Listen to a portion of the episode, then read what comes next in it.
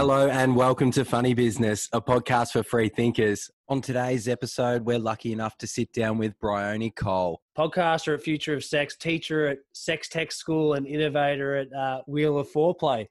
We uh, deep dive into some pretty interesting topics. I know Oh, that hey, you were hey, we crack open the top drawer. We get a bit weird and wacky in this one, don't we? get a bit funky, a bit creepy. So if you, Yeah. It's, it's honestly, it's fucking awesome, isn't it? oh, to spend our mornings talking to someone like Bryony who jumped on, she's over in New York, and sit down and talk about like where the industry's going, how big the market is, what are some of the trends, what are some of the like what- Opportunities. opportunities how is it bringing like inclusivity back into like into the market just amazing amazing chat and she's a bloody legend yeah, just listen to it. We'll shut up now. enjoy What's been happening in your world lately, Bryony Cole? Well, I just got to New York after spending lockdown in Melbourne and feel like I'm jumping into another lockdown over here where COVID's gone nuts. Um, but we won't talk about COVID because that's boring. But I came over here, came back for work. So the sex tech market over in the US is kind of taking off, especially because of people being locked inside and discovering, oh my gosh, intimacy, that's really important to my survival. So I came back to shoot a show here, finish off season two of the podcast, and then launch um, Sex Tech School, which is this school for entrepreneurs to learn how to get into this industry. busy human you're pioneering the next wave. You're just, you're, your your fingers on the pulse there, isn't it? You Is it- too can be a part of Sex Tech. I think you're writing my like marketing lines now. Finger on the pulse. The What's good way one liner taglines he's good I like think that's that. the only thing that's what brain just is that capacity. Or I can just get to that point and then not much happens. no, and you got nothing else after nah, that. nah.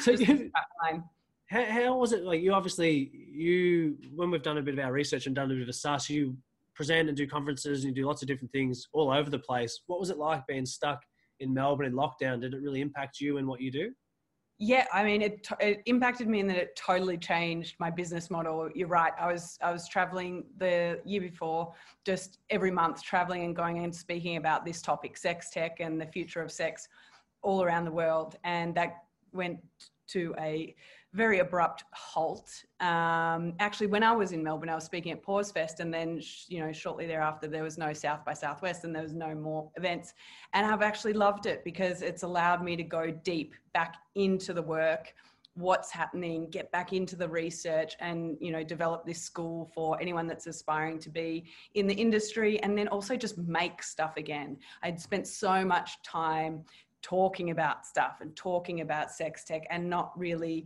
going back to making so the first thing I did was go back to that creative space and start making stuff. And um, we created Wheel of Foreplay, which is this fun spin the wheel game with some people in the industry, which we'll talk about. But yeah, I, I, I would say, eh, you know, as taboo as this is, I've really loved 2020. Like it's been awesome for me.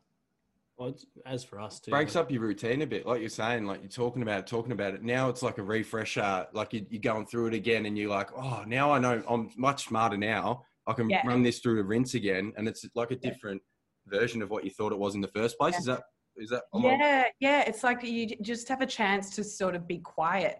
And mm.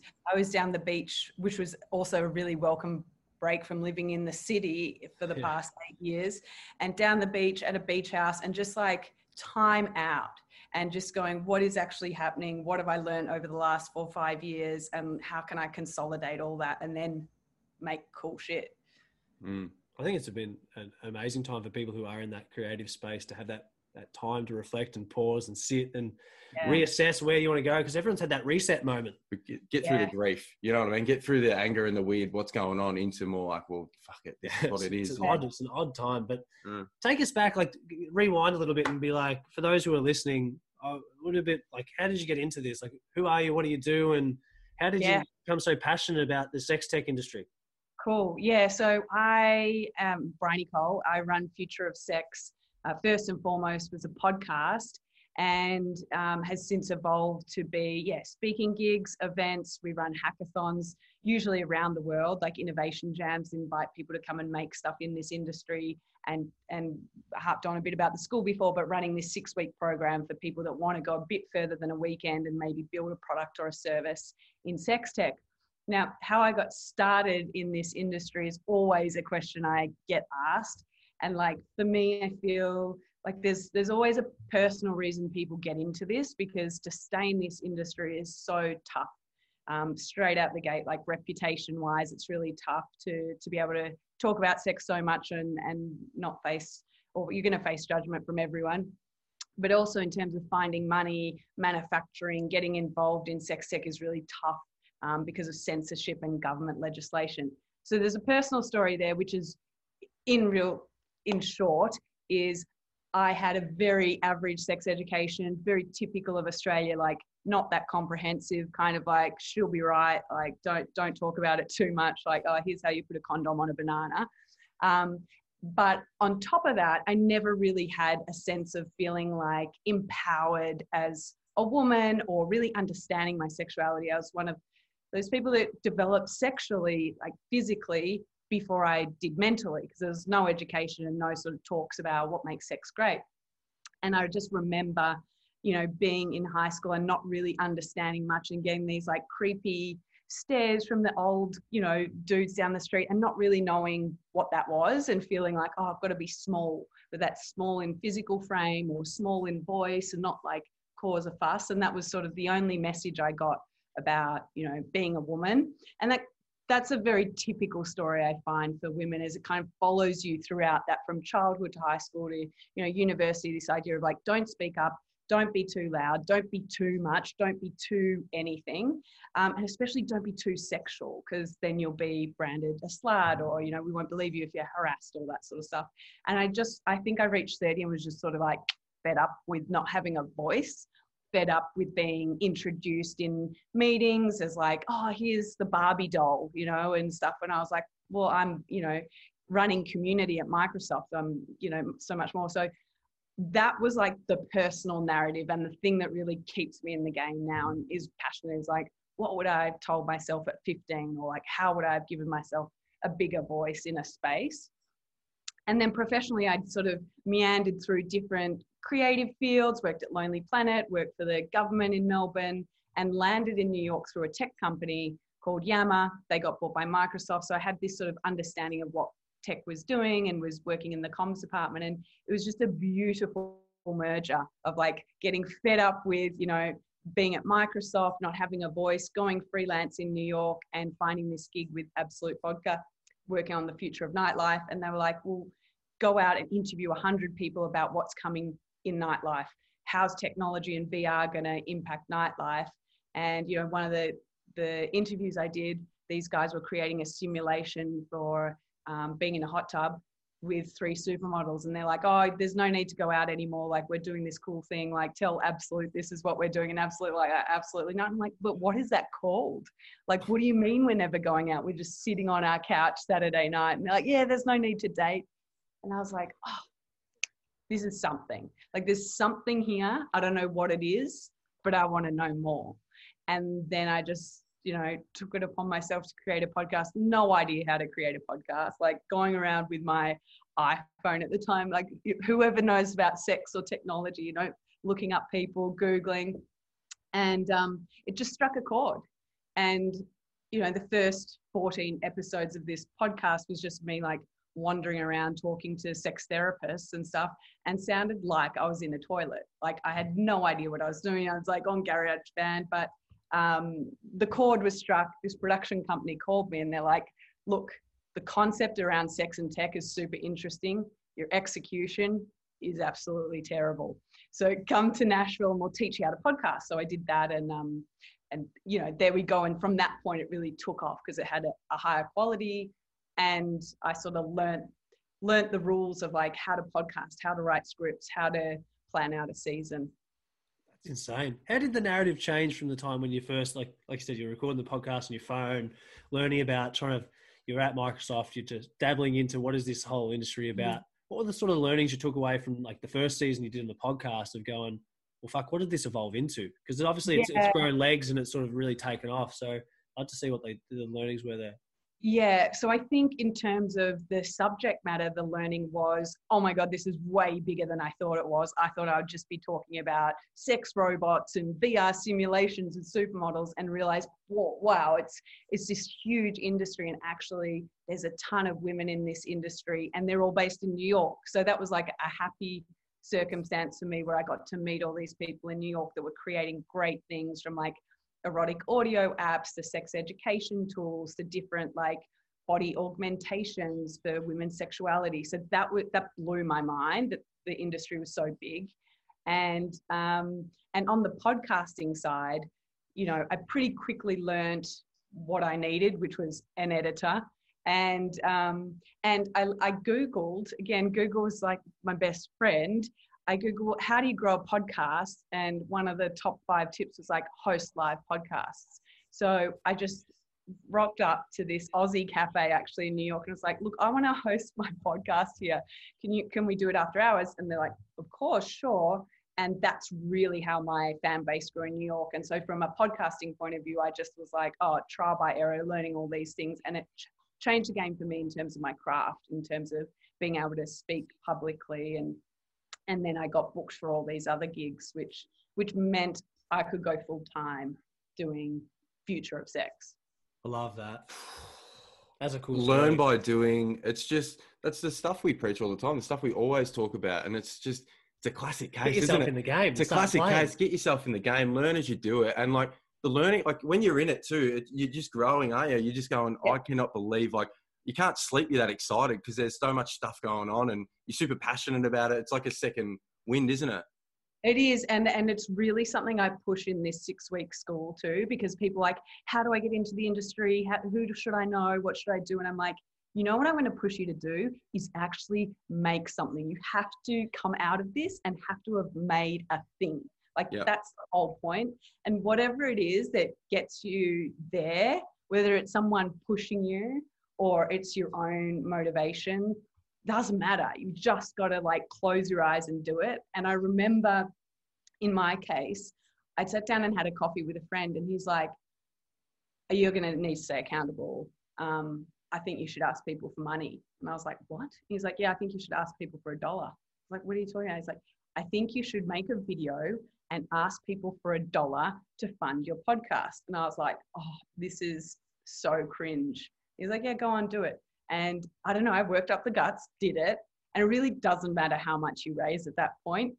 I think I had like 25 people sponsor me, you know, they give you more than a dollar. But suddenly I was accountable to like 25 people. Some people I didn't even know. I'd posted on Facebook and I look back now and I think, wow, that was the thing that got me through. Even though those 14 episodes sound like crap, that's the thing. It was the, the pressure of other people's expectation that pushed me through and and sometimes it's okay and like ask people for a dollar.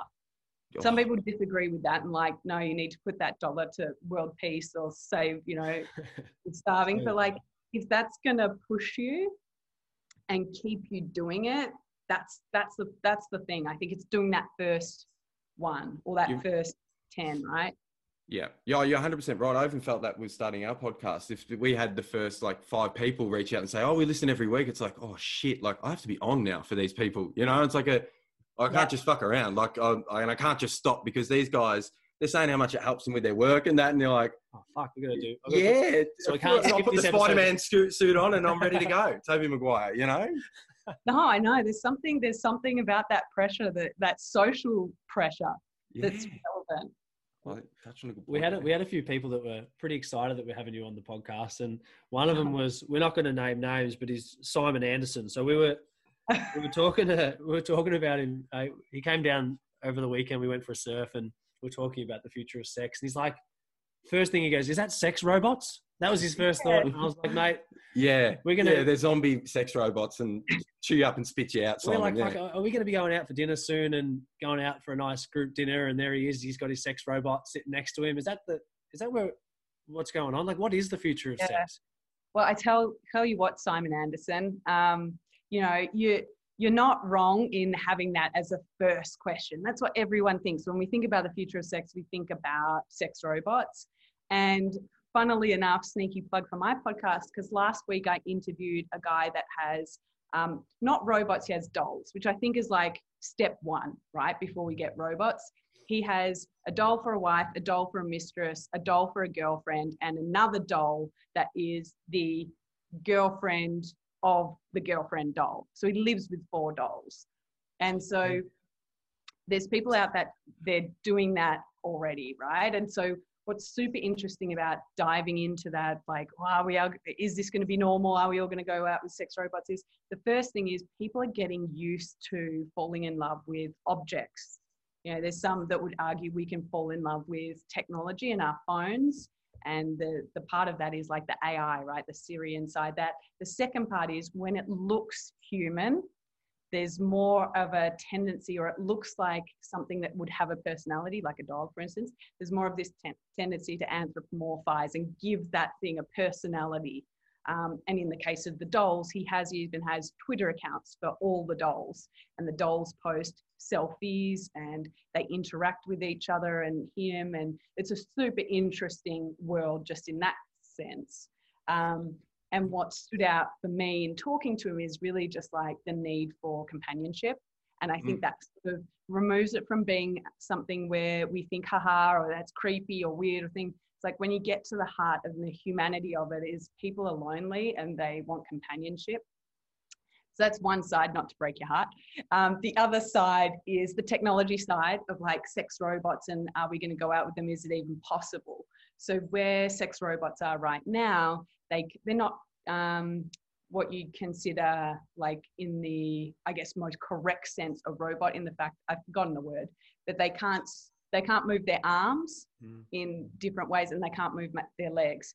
And so that's going to be a lot more dangerous when they start doing that in terms of like the technology has to have the spatial awareness. If they're walking through a restaurant to be able to dodge a you know waitress or hold a drink. So that's very sophisticated technology where they're at today, and the most sophisticated example of that is Harmony AI, is sex dolls. So they come out of the same factory that a doll would come out of, but their heads are very different. So inside the heads is technology, and it has all sorts of things that um, can either hook it up to VR, but it's very rudimentary, I would say, or the most um, sort of common example is through an app, and you can choose inside. You know, the doll's head is like a a smart AI. You can choose its personality. There's 12 different personality types from funny, shy, cute, submissive. You can dial it up and down. And it's it's kind of like a mix between talking to a Google Home and a Siri with a bit of sexy mixed in. Um, so there's there's a bit of like, yeah, we're kind of almost there. We'll probably be there.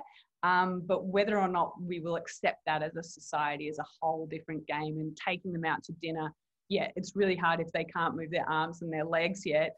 But also, they're really heavy. Like they're really heavy. Like it takes a lot to even move it around. And talking to Davecat, who lives with these dolls, is like he's like, I don't even take them out of the apartment because they they're so heavy. It's like carrying a human around, right? So there's there's lots of different ways this could go. It's like an episode of Black Mirror, like you know the the Black dating Mirror. one, like yeah. that. I, it's it's so interesting. What's the movie with Ryan Gosling, Lars and the Real Girl? Is it? Yeah, you know I haven't seen it. This is so ridiculous. No way, you haven't seen it. I know, I know. I seen it. What's it about? The second person in the last week. Yeah, he Tell falls me. in love with the doll and he takes it everywhere and stuff. It's it's a oh, I think it was 2007 or so. It's like in that era. Yeah, but it's crazy how but like touching on the the AI stuff in the head, like you were saying, it's fulfilling a need. It's the loneliness, isn't it? It's the people want that desire to feel connected. And, you know, something like for us, like falling in love with a doll, I suppose is not something that I can understand. But for a lot of people, they, they're in that position and they, they do feel like that. And, you know, you definitely do have to cater for people like that because there's a lot of people out there that do need that companionship. And if it makes them happy, makes them happy. That's right. Yeah, there's there's people that are, you know, and we think, well, who are these people? I think that was really my question when I interviewed um, the the guy that has these dolls and also interviewing like Realbotix founder who who manufactures the dolls like who are the people buying the dolls? Like i think that's what we're all sort yeah. of dreaming up in our heads like who is it? And it is people for sure that have been through traumas that are unable to connect with another human, that find humans just like, but there's a control aspect to it as well. As like, I can control the situation. I know that nothing's unpredictable is going to happen. But it's also people that have like intense PTSD through some other traumatic experience. And so there is a whole market there. And, you know, we're going to talk a little bit about disability in a bit, but like also that is a factor. Like if you're finding it hard to find a companion, like that, that there's a whole market for that. Um, for the aging population as well as you grow older and like seeking that companionship. And we've seen that in Japan not with sex robots, but with these seal robots. I don't know if you guys have seen this furry seal. No, I haven't Um, it. It's called Paro, and it's I'll this Google it. furry seal. And um, they've been doing these sort of case studies in nursing homes, particularly with you know patients with Alzheimer's. And they have this seal, and you can. It's like a you know puppy or a cat, and you can look after it and pet it, and it sort of makes these soothing sounds like a purr when it's pet, a and it dog. just yeah, it's like a dog that you don't have to feed, you don't have to clean up the soil, it- yeah, n- knocks over a plant or anything afterwards, makes any mistakes. So that also is is you know they're measuring that and going, oh, let this feelings of contentment and of safety increase after having something like a robotic seal in your life. So you can kind of make the connection there of like, okay, robotic dogs, robotic seals, sure, like yes, and the the human part sort of seems to make a bit more sense then. What what about making things more pleasurable and making it, and then like everyone can turn into now, well, why would we have a human connection when we can, you know, if I can just build a celebrity simulator of, you know, you- you're 18 and you're like, oh, I'll have her as a girlfriend now. And Well, Tars is going to get rid of you, and Em's going to get rid of me. I reckon. yeah, I That's what it reckon. Yeah, like. get the, get the Ken doll coming out, coming through the door. Uh, do, yeah. a better, do a better job. Huh? Takes, takes, makes better sandwiches, takes Yeah. Yeah, like is it is it a, do you have to be like in terms of a humane sense, like humanity Yeah. sense, is there is are people thinking about that when they're making these sorts of technologies or is it kind of just like money, money or what what is it? Oh, I think so. Well, I think in general, there's no like ethics committee for sex robots or sex technology now, which is actually a big problem. Is that there's no one really vetting this stuff, so it can it can go a bit Black Mirror, and it will. Like it, that's sort of like when you're on the edge of technology, it goes both ways. It goes really dark, and then there's stuff that's really positive. But I think like the question that you're getting at is like, are we all going to be replaced? You know, and that's sort of the the real human fear is like, oh, am I going to be replaced because of a better model that can come through? And one thing technology can't do is be spontaneous or replicate like unpredictability to an extent that is really believable yet, right? And things like spontaneity, humans are very intuitive. Like technology isn't that intuitive right now. It's not as creative as a human can be. It's not as, you know, just imaginative. Like they're really human qualities that kind of, if we think of like left side, right side brain, they really sit in the right side of the brain. That stuff is is what makes us human. And technology is really good at algorithms, logic, you know, reciting Wikipedia, all that memory, all that sort of thing. So technology can come to a point, but there's stuff that in general most of us are seeking in a connection with someone else that technology just it can't quite get there. Mm.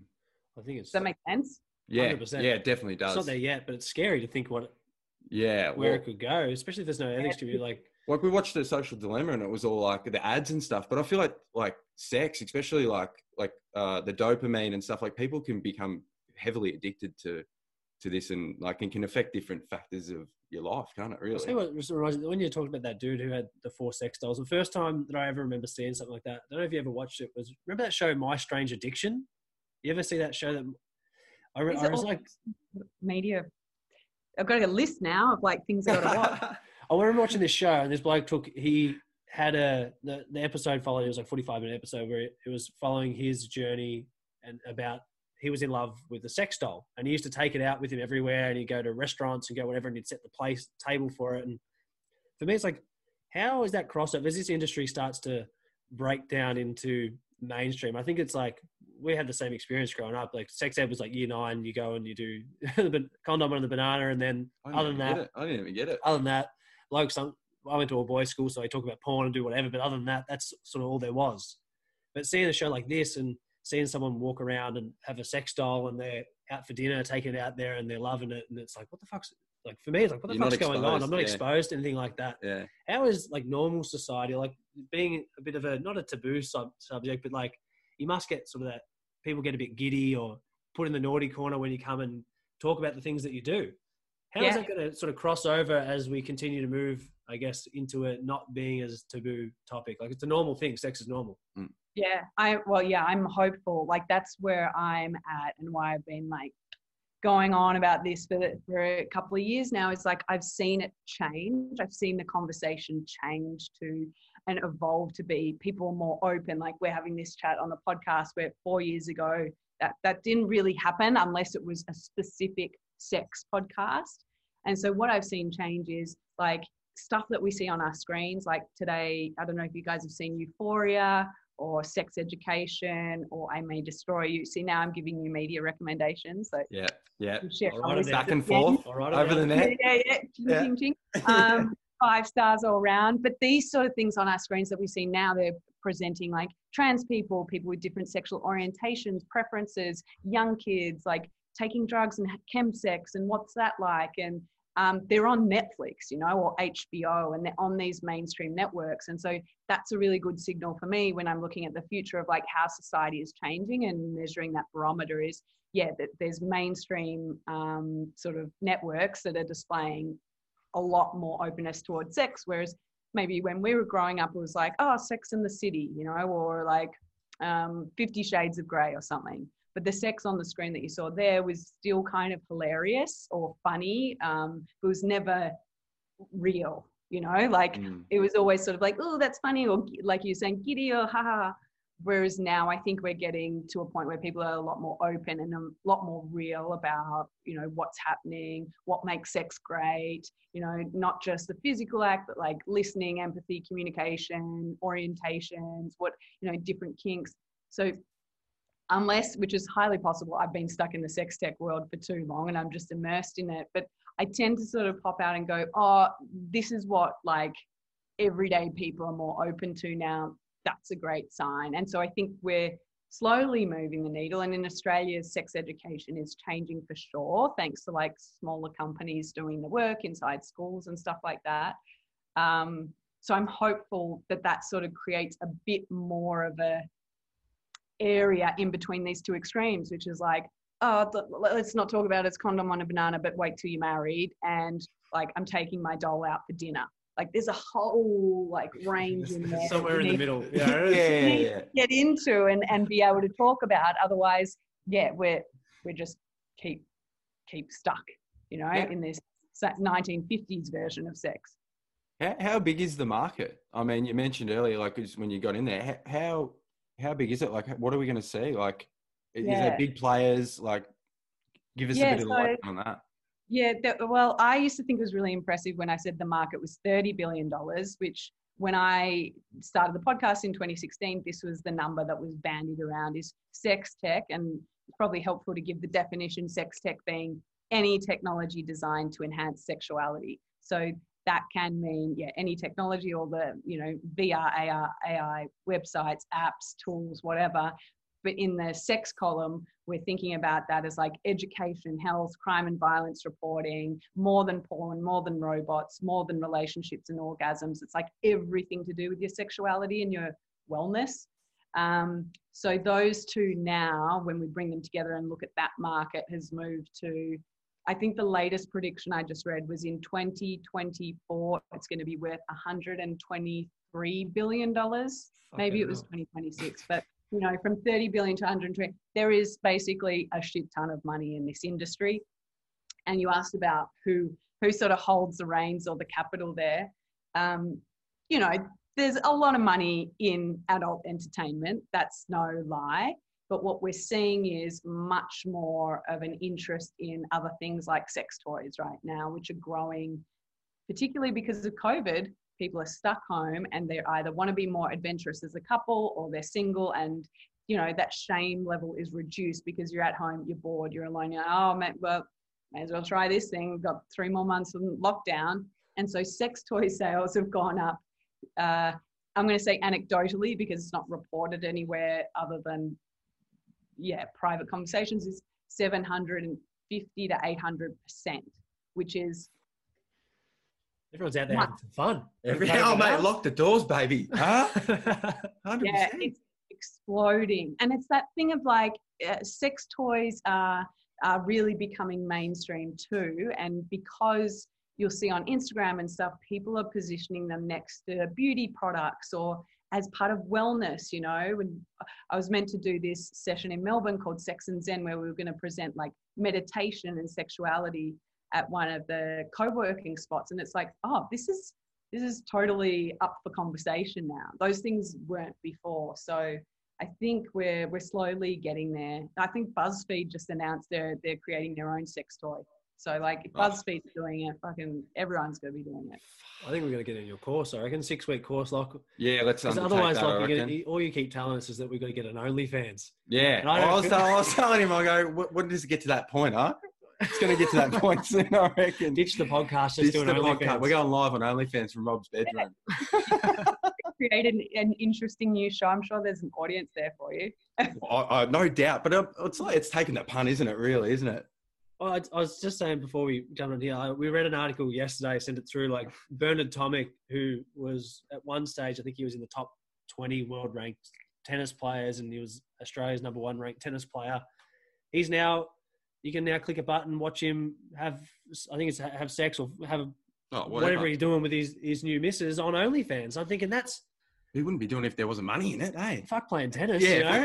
yeah. Yeah, yeah. Well, that's the thing, right? There is this idea that there's a ton of money in, in platforms like OnlyFans and with celebrities there are, or even, you know, people that are familiar, recognizable to us. We're so fascinate, fascinated by seeing what other people's sex lives are because it's been so taboo for so long. So anyone that has any level of notoriety, opening an OnlyFans is, is a nice prospect. I think one of the big things that has come out during COVID because people have lost their jobs and are dabbling in OnlyFans is just knowing the privacy settings when you're setting up. Like, don't use the same email that you use for your Facebook account. Otherwise, you'll have, you know, a ton of new friend requests on Facebook that aren't, you know, necessarily people. People got to be ready to cross over their personal and private lives. And for people that are in the public eye, that feels a lot more um, I'm not, I mean, I'm speaking behalf of them now, but we would think that feels a lot easier than people that perhaps had a job at a cafe and lost their job and now are like, "Oh, I've got to do this, but how will I, how will I, you know, make money? It's, it's a lot of work. I've had friends do it and, and as far as I know, OnlyFans, they charge you by the week. So you have to really keep engaging people by the week. And it's like, that's a lot, that's a lot of work to keep keep your subscribers on. It's not just click and click and forget. It's a full time. Yeah. Well, it's, inter- it's such an interesting platform because I, I look at it and like we've got a mate who plays Twitch, which is like gaming, which is like you can just talk to people in the chat bar and stuff. And is it the same thing? Is it just like that you go on there and you just, is it like, the, how is it different to what existed previously? And why has this one gone? Like, why is it in the news compared to what used to be exist? Like, you could go and people could do live shows and do whatever. Isn't it the same thing? Is it the same concept? Yeah, well, I don't. I'm not like an expert on OnlyFans, but I do know that it popped up into like the cultural consciousness because of the pandemic. That's when things just went bananas for OnlyFans, and they had a great fee, like a like unlimited um, sort of earning potential. They've now capped that thanks to the Bella Thorne scandal. I don't know if you followed that, where she like said she was going to release nudes, and then she released that not a nude. Um, but collected all, you know, however millions of dollars in like 48 hours that she launched. But yeah, so Put it it popped on a up because sticker. Yeah. Where's the nudes? You know? nudes. I paid my 50 bucks. it's like a Simpsons episode, isn't it? Well, Release weird, man. um, but yeah, I mean, camming and all that became popular because of, of everyone stuck at home. Even sex workers, you know, lost their their jobs that, that were out, you know, doing that in person. And so it's very attractive to think you could work from home and earn a shit ton of money. I think camming camming is different from OnlyFans, right? Now, now maybe you can tell me, but camming is that live aspect. I always thought OnlyFans was like they dropped in, you know, photos and and videos every week. Oh, I, I haven't been on the platform. yeah, I I've don't got know. no idea. I'm just Oh, guessing. oh, Oh, that makes sense. So it's, it's like YouTube then, like OnlyFans, like it's just clips, and then people can just pay and unlock a video Yeah, or like something. Patreon. Patreon. Patreon, yeah. yeah. Oh, so, okay, yeah, So yeah. things about everything that you, you want to put something up that's behind a paywall. So you got to pay to play. Pay to play. Yeah, Subscribe. That makes sense. That makes sense. Privacy, but you mentioned privacy is a big issue. Like a lot of people who, yeah, like you said, might have lost their jobs and gone, I need, oh, I'm going to do this to get some income, and making them mistakes could be pretty costly. You know, there there are some people out there, like anyone can access this type of stuff. You know, it's very Yeah. no barriers to like limited barriers to entry too for Yeah. people who might be in a in a different headspace. I don't know if it's like for me, I, I look at it and go, anyone can do whatever they want. It's their own body. You, you sell what you Mm. want to do, but it's an interesting thing when there's limited barriers to entry and people can just make a decision that they might not have the education in that space that has might have long term mental health effects. You know, Yeah, totally. And like, uh, you know, you hear stories of people where, you know, their families found out or they got like doxed, which means like their real name and their real address was given out on different forums. Like, there's just a lot of shady stuff that can happen online as much as there is shady stuff that can happen offline, right, in the real world. And so Mm. that's a big problem in that industry is, you know, how do you separate your actual self from your digital self? And are you okay with that? Do you want to? Do you know how to do that properly to protect yourself and your family? And maybe you've still got a job right? And you've just Mm. decided to do this on the side and um, how would you feel if you know your colleagues found out all that sort of stuff? So it's just like going into it with the right headspace. And then it sounds like having a marketing plan from from you know friends i've talked to is you actually it's like a marketing job yeah. get out there, Entrepreneurs. put up some billboards. yeah. Yeah. Oh, 100 percent. Take us the full like you're saying the sex tech encompasses everything around sexuality and wellness and what, what you mentioned just before like the inclusivity of, of, of sex or sexuality and uh, allowing people who might have disabilities or whatever else it may have in their Mm. life to be uh, be involved and still gain the same enjoyment out of life that, that, that sex brings can you touch Yeah. on why it's so why that part's such a cool part of the industry Oh my gosh. I think it's cool because it's new and it's emerging. Like you're right, you're tapping into like the the you know what's that? Zeitgeist? Yeah, sorry. Yes. What's It's been a long day over here. Um like Oh, like yeah, yeah, yeah. cultural heartbeat of sex tech right now, which like where it's going in the pulse is yeah, how inclusive can we make this? Not just for bodies that are heterosexual, heterosexual that look a certain way, that you know are this shape. How do we create products and services for people with different bodies, with different sexual experiences? And talking about disability, like eventually, if you age, you will have a disability of some kind. You you'll have a mobility issue, maybe your knee goes. Like at some point, we're all going to be disabled, probably. And so thinking about it from that context, like, oh, this makes a lot of sense. We still really want to have sexual pleasure and enjoy ourselves, but how if you know our hands don't work that well? And so an Aussie Canadian company are kicking ass in this space. They're called Handi. And um, they've created this. I don't know if you guys have heard of them. Nice. I love the name. That is so Yeah. that blown my mind. H A N D I. You definitely should have them on the podcast. Yes. Um, Handi. Heather- Handy line, one, one liner. So Heather is the co-founder. She's based in Sydney. Andrew is, Andrew Gurza is um, her brother, and he's based in Canada. And he's like a disability advocate. Has grown up, um, you know, with a disability and spent a significant amount of time in a wheelchair. And talks to people about like, hey, like people with disabilities still want to have sex, still want to enjoy. Like, what happens when you can't masturbate? Oh, you have to hire a sex worker.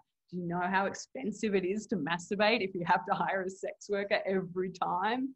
And so um, it's really cool what they've done because they they went out and interviewed a bunch of people in the community have different disabilities and said, well, what do you need? Like, what's missing? Because all of these toys, right? You have to like switch them on. They're fiddly. They might not work with your body. And they created, which it kind of looks like to me, a pool float, like a floaty toy. Yeah. yeah I'm gonna Google it. I'm gonna You can, Google it. you can bend it. It's not out yet, but if you look at their website, it's called That's Handy, handy with an I, dot com. Um, and they've created this prototype. It's out next year, and it's for people specifically with mobility issues that can't masturbate. And you can you can either hook like a vibrator on or a male masturbator on there, and it's really easy to enjoy and it's a lot cheaper than hiring a sex worker every time. So those sorts of things are super interesting in terms of just thinking about the the broader context of who we're serving with this industry. We're not just making rabbit vibrators for women that watch Sex and the City that conform, conform to a specific body type where what sexual orientations might we want to serve you know there's another interesting um, product that's just been launched called the VDOM, which is a smart strap-on for predominantly for the lesbian community, could be for the trans community, and really anyone that wants to have a strap-on experience. And the strap-on is a podcast, so you probably not. I don't know how to make sound, but like the the strap-on's smart, and like you control it with your iPhone, so that the the the penis goes from placid to erect. This is not the right thing. Yeah the, the flippy. You've done the flip. I don't know. I'm trying to explain it. You've flicked your wrist. It's. I got nothing. I got nothing. Anyway, but that those sorts of things where we're like, oh, you know, you don't. you probably are not thinking about that stuff unless it's an issue for you, right? Where you're like, I wish this exists because. And yeah, what I like yeah. about this industry is there's so many people that have so many different like sexual preferences or issues that aren't being served, and they're just like, well, I guess I better make it. And so they like do a DIY version, stick it on crowdfunding, get some money, away she goes, and then you know they're they're really raking in the dough, which is really exciting, and they're also at the same time helping people um, have cool. Better sex. Tell us about your course.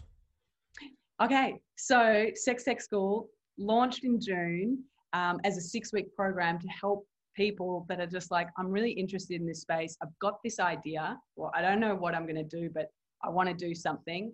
And I take them through the fundamentals of what is sex tech, who should you know, how do you pitch your product, how do you build a brand in the space? Because I think a lot of people are lost of like, what's the right way to build a brand in a space where you're going to get shut down from Instagram, pretty much guaranteed. Like my future of sex Instagram gets shut down all the time because of you know free the nipple, all, all the sorts of censorship and standards around social media.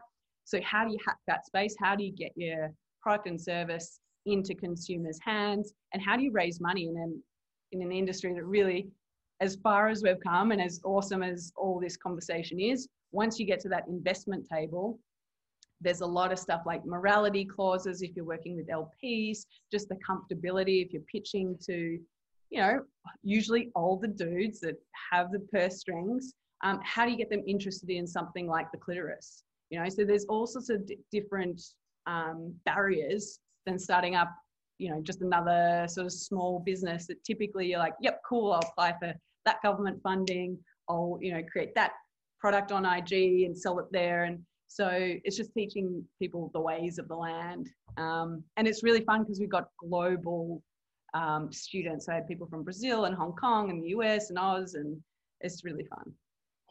That's insane. That's insane. It feels like it's exciting stuff for you too, because you, I suppose you get to look under the hood of all the best ideas, and you know you're meeting amazing people too, so you can nurture them through the industry and um, yeah. grow together. Because that's one thing we always say is that your network and the people who you meet are almost just as important as your ideas and what you're doing. Totally. Honestly, it's it's like an extension of the podcast. Like same for you guys is like the reason I love the podcast so much is because I got to talk to the most interesting people. And this is just another way of doing it is like, oh, I'll just invite people in and then we have the conversations there. So it won't be too long before you're doing a school. Give yourself like six months and you'll be creating your own school. Mate, I'd love to do the. You remember Harold the giraffe in the van? I'd yes. love to walk up in the van, like the sex ed van, though. You know what I mean? and just yes. do something funky there because you remember that as a kid, don't you? So it sticks out. That's right. That needs reinvention. That's 100%. and the, but I suppose the communication though is it's a smart thing, like sex ed, like something that's um, going to stick with you, and it's about the communication, isn't it? It all comes down to how you talk about it. If you're not laughing about something and someone is, or you know what I mean, it's, it's it'd be a constant thing of you don't unpredictability when you're coming up and meeting these people. I'd say, wouldn't it? Like you just yeah. don't know what they how they their mature maturity levels around the topic, I suppose. Yeah, yeah, and you totally get good at controlling that too. Like, um, yeah, was taking the which is you know a gratifying feeling for someone that felt like they had no power, but taking the power back of that conversation because as soon as you talk to someone about sex, in a way that you're just vulnerable, open, and strong about it, it immediately is disarming. It makes them more vulnerable, open to having the conversation. It's almost like you're just giving people permission to talk about something they're like, fuck, well, thank God. Yeah. So, yeah, oh. there we go. Has there been any belter of belters of ideas come through the school yet? Anything you're allowed to talk about? Oh, well, the Smart Strap on VDOM, that was in funding when um, she went through the program. So I can't claim ownership over that one. What other? We just had a sex tech agency um, born out of this. So because there's so much trouble with like marketing sex toys and sex tech products, this agency have put together like, here's where you go for, for marketing the product. We also had um, a, this was, what do you call it? A like vibrator for women in with physical disabilities, usually in wheelchairs, that emerged out of one of our hackathons. It's probably one of my most exciting sort of ideas that I saw come to life was this team that we're working on how do we make sex more sexual pleasure more accessible to people with disabilities. So but there's just like everyone's got their own ideas, right? Because we're all we're, it's like we all have different fingerprints for our sexuality. Mm. How would you test it at a hackathon though? Like if you're making like sex toys and stuff like that, do, I don't know. like do you do you have to use it? Like oh, clearly you would, wouldn't you? Like you have to test your products and just see what's like you're like testing like like if you're we're launching a product and we're going Market testing. market testing, yeah, there'd have Yeah. to be people. Yeah. Yeah. Well, there wasn't that much time at the hackathon, let me tell you. So they Yeah. built a prototype, but what they did to even get it to that stage was consult with the community. So that's like picking up the phone, going out. We make them go and talk to people in the street, which is really confronting. But like that's what you're going to be doing if you have a sex tech company. Is you're going to be facing all the random general public like reactions to your product. So you need to go out in the street and talk to people. So they did that. And then, yeah, once it's evolved, like prototype phase on a weekend is super tight. So it's like, yeah, you, you're getting the bare minimum. Like you probably shouldn't be using that on your body because you're either using clay to mold stuff, you know, you're just trying to create like something to show. Um, but as it goes further down the track, you absolutely should have like a ring of people that you send your toys to to test, to develop, to feedback on. Um, it's definitely what Handi have done in their in their process. I suppose it's empowering too. Like I'm giving people the confidence to fit, like to like you said, disarm conversations, and all of a sudden now they can control the conversation. It might be something that they're really confident in for the first time, or something they can take ownership around, and it really that stems from that, like the confidence and more ideas, and you know, just Yep. feeling good about yourself. I suppose. Yeah, a hundred percent. Yeah, giving like it's uh, insane to see people that even my own thing. I think coming in four years ago and not really understanding much about different sexualities or like much about more than my own and maybe my friends' experience. Having that breadth of um, eye-opening conversations with people, and I'll tell you one more story, and then uh, I feel like I've overstayed my welcome. But I I went to this thing called a SAR in the US, which is for sex therapists. Usually it's a sexual attitude readjustment day. And I feel like everyone should do this. And it's basically this qualification you need to do in order to become from a psychotherapist to a, sex therapist. And during that day, you get exposed to every different um, proclivity, not fantasy, like more sexual conditions or issues in this book. And so you watch people like fall in love with balloons or like wear nappies and why they have a nappy fetish. And you just dive into every single different wild, wacky thing that people might be attracted to or might feel some sort of sexual way about.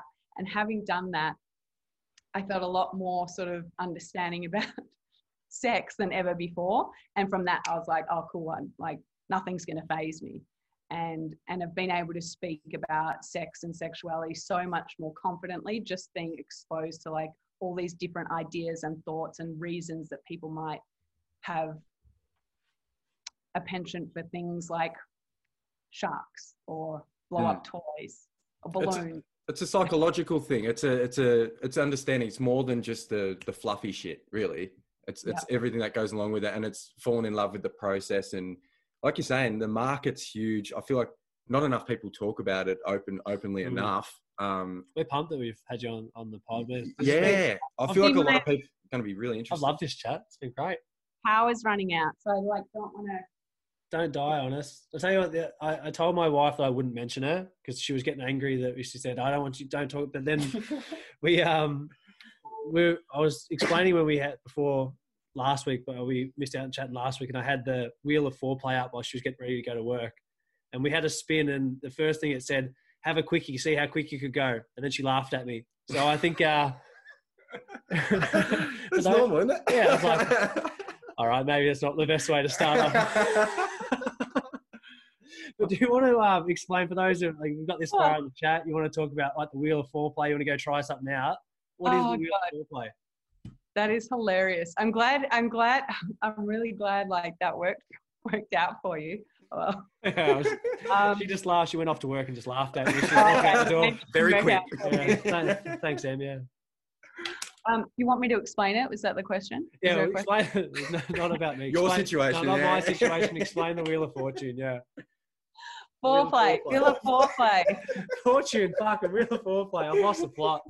Your fortune, others' foreplay. That's Um, it.